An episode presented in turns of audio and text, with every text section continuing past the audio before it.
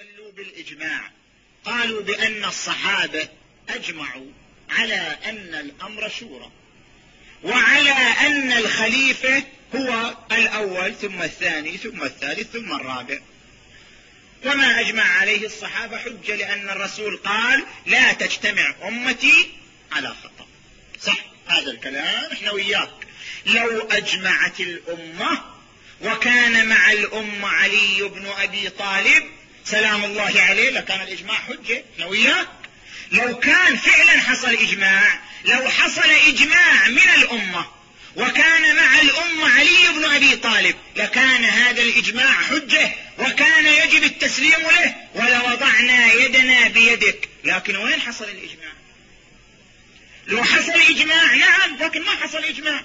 انت راجع قصة السقيفة راجع الطبري من قدماء المؤرخين راجع قصة السقيفة شلون تمت. شوف حصل إجماع لو ما حصل.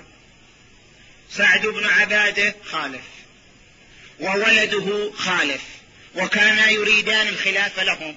والزبير دخل مختلطا بسيفه وقال والله لا أغمد سيفي حتى يبايع علي ولم يبايع أبو سفيان واختلف القوم فيما بينهم. وأما علي فلم يبايع إلا بعد وفاة السيدة الزهراء. سلام الله عليها. وين الإجماع اللي حصل؟ وين الإجماع؟